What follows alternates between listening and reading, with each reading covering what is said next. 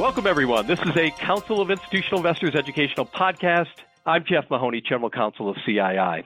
Our topic is insider trading and the audit process. Our special guests are Professors Salman Arif and Joseph Schroeder of the Kelley School of Business at Indiana University and Professor Daniel Taylor of the Wharton School at the University of Pennsylvania. Professors Arif, Schroeder, and Taylor, as well as Professor John Kepler at the Wharton School at the University of Pennsylvania are the co-authors of a new research paper entitled Audit Process, Private Information, and Insider Trading. The paper examines whether corporate insiders trade based on private information about audited findings. Welcome, professors. Thanks for speaking with us about your important new research. Professor Taylor, let me start with you. Tell us why long term investors like CII members should care about your new research on insider trading. Sure. So, you know, big picture, our research uses big data and analytic tools to sort of sift through information out there in the market and discern patterns and detect opportunistic trading by officers and directors. This particular paper was based on uh, data analysis of all available Form 4s that have to be filed by officers and directors on SEC Edgar. And for those who aren't aware, a Form 4 is when an officer and director has to publicly disclose the trades that they make in their firm. Now, a couple of caveats, right? We're based on Form 4 filings. So when I use the word or when we use the word insider trading in the podcast or in the paper, we're talking about the trading of corporate insiders, of managers and directors, which may be legal or illegal, not necessarily the illegal trading that you might see by hedge funds or on Wall Street, you know, whatnot. The other caveat is that we're using big data. So when we get into the paper and on the podcast, we can't really, while we can identify suspicious behavior and raise red flags about certain individuals and certain companies, we can't really speak to legality. All we can say is, hey, this behavior looks really suspicious and raises a red flag, but we're not going to say it's necessarily uh, illegal. So, you know, that's kind of a trade off when you use big data. You can sift through all of the available information out there in the market, but you can't get into any specific context. And that context would need to be taken into account in each particular case. So, again, we're looking at recurring patterns in the data, but we're not doing a deep dive on any one company. So now that I've sort of caveated that the particular paper examines whether corporate insiders trade on private information about audit outcomes before those audit outcomes are publicly disclosed in the 10K. Effectively, do insiders trade on the date that the auditor privately briefs the board on the result of the audit? So imagine a board sitting around and they have a meeting with where the auditor comes in and conveys to them, "Hey, we've got some information. Here's what the, how the audit is shaping up. Here are some problems." So that occurs prior to the audit report being disclosed in the 10K. And so we're going to look at whether they trade around that briefing date. And the answer appears to be a resounding yes we document sort of abnormal selling by corporate insiders shortly after the date that they are briefed by the auditor on the audit findings, and that those sell trades anticipate what we would call bad or negative audit outcomes, such as material weaknesses, going concern opinions, and the like. So your question is, why would long-term institutional owners or, you know, the constituents in some sense care about this phenomenon and insider trading by officers and directors more generally? And I really think that there are three reasons to care as a long-term institutional owner. First, you know, opportunistic insider trading timed in close proximity to material negative events, even if it is not illegal, but it's timed very suspicious to coincide with a material negative event is going to invite litigation and is going to put negative attention on the company and the officers and directors. And that's something that if it is not illegal, if it is certainly legitimate, then that's something that the company would seek to avoid. And shareholders would, of course, be concerned about litigation risk for the company and, and negative publicity. The second reason cuts to the heart of the well known value proposition for good corporate governance. So it's widely believed that better or more appropriate corporate governance, you know, leads to better functioning company, more efficient decisions, and, and higher uh, shareholder value. Now, one can think of evidence that insiders time their trades around board briefing dates or other events, even if it is not illegal, you can view that as a corporate governance failure in the sense that the internal controls over insider trading and potentially that of the GC office have failed to act as an effective gatekeeper. So you have this situation where you have a potentially open trading window and there's a material event, but the trading window isn't being closed or isn't being locked down. And so, in some sense, you can view opportunistic trading in correlated with these material events, again, even if it is not illegal, as indicative of a governance problem, of a internal controls problem, and as a problem with the GC's office. And the third reason is sort of more subtle is what research has shown is that opportunistic trading tends to portend or foreshadow opportunistic reporting and fraud. So this is what is known as the slippery slope. The notion that the opportunistic trading that we document in our study would predict earnings management in the future or future restatements and reporting fraud. And so if you're playing fast and loose with your trades and your internal controls over trading, what else are you playing fast and loose with? And as a long term shareholder, you really want to know and, in some sense, be able to detect issues with the financials, with earnings management, restatements, and fraud before they actually become public. So, by tracking insider trades and the timing of those trades in relation to certain events, investors can get red flags about poor financial performance and issues with the quality of the earnings and the quality of the financial results before those events actually become public. Another way to think about it is that you can use these opportunistic trades to inform a, a sort of a fraud prediction model, if you will, or a accounting restatement prediction model. Professor Taylor, at an April 3rd congressional hearing, Carolyn B. Maloney of New York, who chairs the Investor Protection, Entrepreneurship, and Capital Markets Subcommittee of the House Committee on Financial Services, discussed draft legislation that she's planning on sponsoring entitled the 8K Trading Gap of 2019.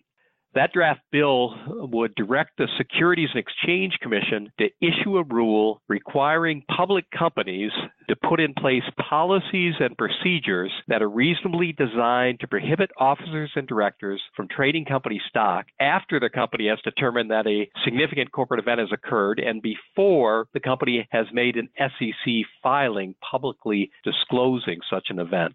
In an April 9th letter to the subcommittee, CI generally supported Chair Maloney's draft bill. Does your new research provide any evidence that would lend further support to Chair Maloney's draft legislation? Absolutely. Uh, that's a great question. The draft legislation focuses on trading by officers and directors between a material event and the disclosure of the event as commonly occurs in 8Ks. So, for example, you sign a supply contract, and then if it's a material supply contract, it then needs to be disclosed in an 8K within a few days.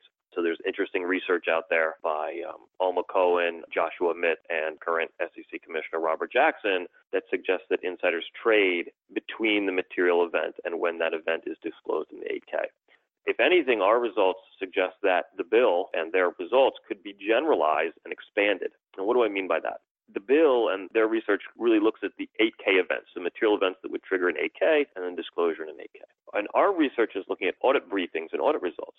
Is the auditor briefing the board on an audit failure, an internal control failure, or a suspicion of fraud at the firm a material event?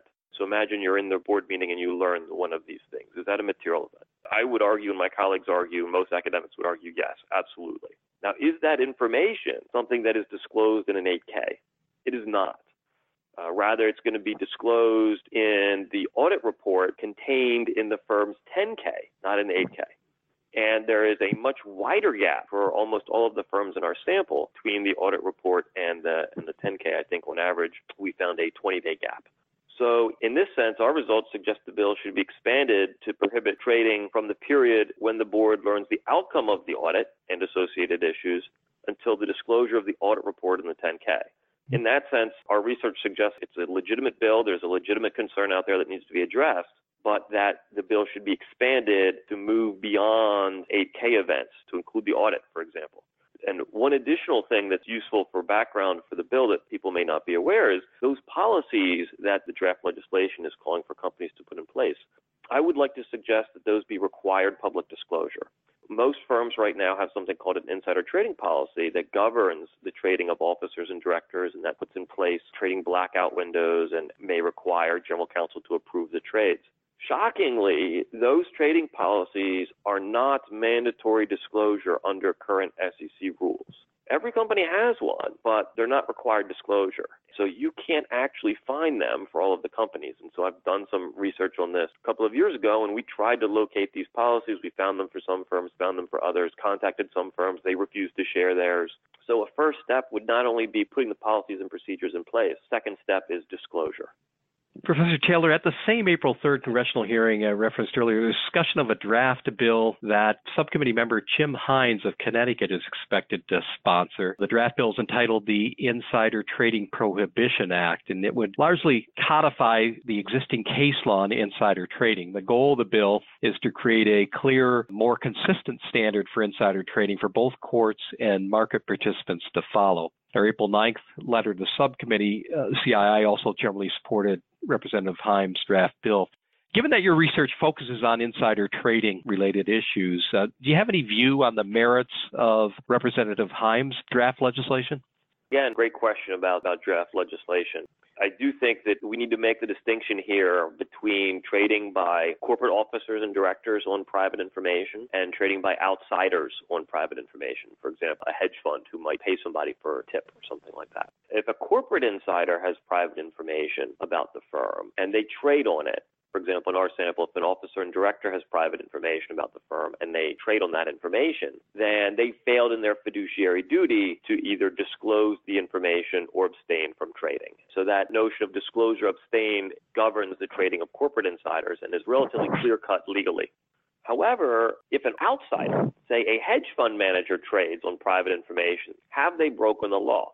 Here's where existing case law becomes murky, and this is what the draft legislation that Representative Himes sponsored becomes useful. How did they acquire the private information? Did they obtain the information legally? Did they buy the information? Did the tipper receive a benefit? Did the trader know that the tipper who provided them with the information received the benefit? Surprisingly to many, current law requires that to convict the trader, potential hedge fund manager in this case, the tipper needs to benefit from passing the information along to the trader. If there's no discernible benefit to the tipper from providing the trader with the information, it's actually very difficult to convict the trader of insider trading. The act would effectively eliminate the need for prosecutors to show that the tipper received a benefit in order to convict the trader. It effectively says, hey, insider trading is insider trading, regardless of whether the tip was purchased or the tip was gifted this bill is necessary to clarify that we can you can go after and prosecute the trader regardless of whether the trader was aware of or paid for the tip. Thank you. Last question. Uh, Professor Schroeder, let me get you involved here in the discussion. The conclusion uh, to your research paper states that, quote, with respect to regulators, empirical evidence on how audits affect insider trading potentially represents an important missing piece in deliberations on auditing standards, unquote. As you know, the Public Company Accounting Oversight Board establishes auditing standards for the audits of public companies. CII regularly comments on proposed auditing standards and on the PCAOB's standard setting agenda. What current PCAOB auditing standards uh, do you believe should be reconsidered in light of your research findings? Our study has a lot of relevance to the current PCAOB standard setting agenda. I'm not sure if the listeners on the podcast are aware of the 2017 PCAOB standard that's going to change the audit report. This standard is going to go into effect in 2019 for large accelerator filers and uh, 2020 for everyone else historically, the audit report has always been kind of a one size fits all approach that provided three boilerplate paragraphs, and every publicly traded company would receive the same type of audit opinion. And the only type of deviation that you would see is modified opinion language that would talk about material weakness issues, going concern issues, or other potential discussion of restatements to prior year financial statements in the audit opinion. And that's what we exploit in our current research study the new PCAOB standard is going to switch to a very tailor specific audit report that talks about unique client issues. So the auditor is now going to be doing disclosures on critical audit matters that talk about risk related to the client, as well as any issues with financial reporting or disclosure risks as well, and how the auditors respond to those risks. So if you think about the fact that we find results in our study with just one additional paragraph, when we switch to this new client specific audit disclosure, I would actually expect that our results have the potential to be more profound, I guess, with this new audit reporting model. Because I think we can all agree that specific disclosures on the client are going to increase the informational advantage that key insiders are going to have. So I guess the takeaway here from the study is as we're switching to this new audit reporting model, we want to make sure that general counsels at companies, their executives, their board members, their audit committee members, in addition to auditors, as well as regulators, including the PCAOB, are aware of our findings so that as we transition to this new audit reporting model, we can make sure that we help try to curtail some of this uh, potential behavior. Another aspect of the PCAOB that I think is important for their standard setting agenda and it alludes to what Dan mentioned in his response to the first question. When you see insider trading practices, they're usually predictive of some sort of future outcome that could be negative.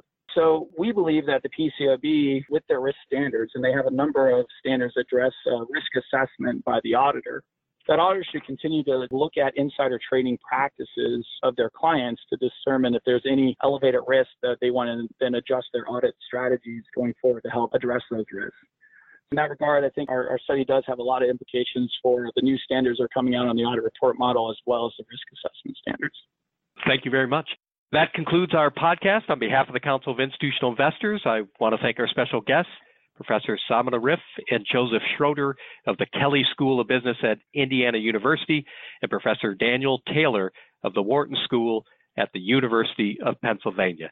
If you have any questions or comments regarding this podcast, or the Council's views on insider trading or auditing standards, please feel free to contact me at Jeff, J E F F, at CII.org. Until next time, I'm Jeff Mahoney. Thanks for listening.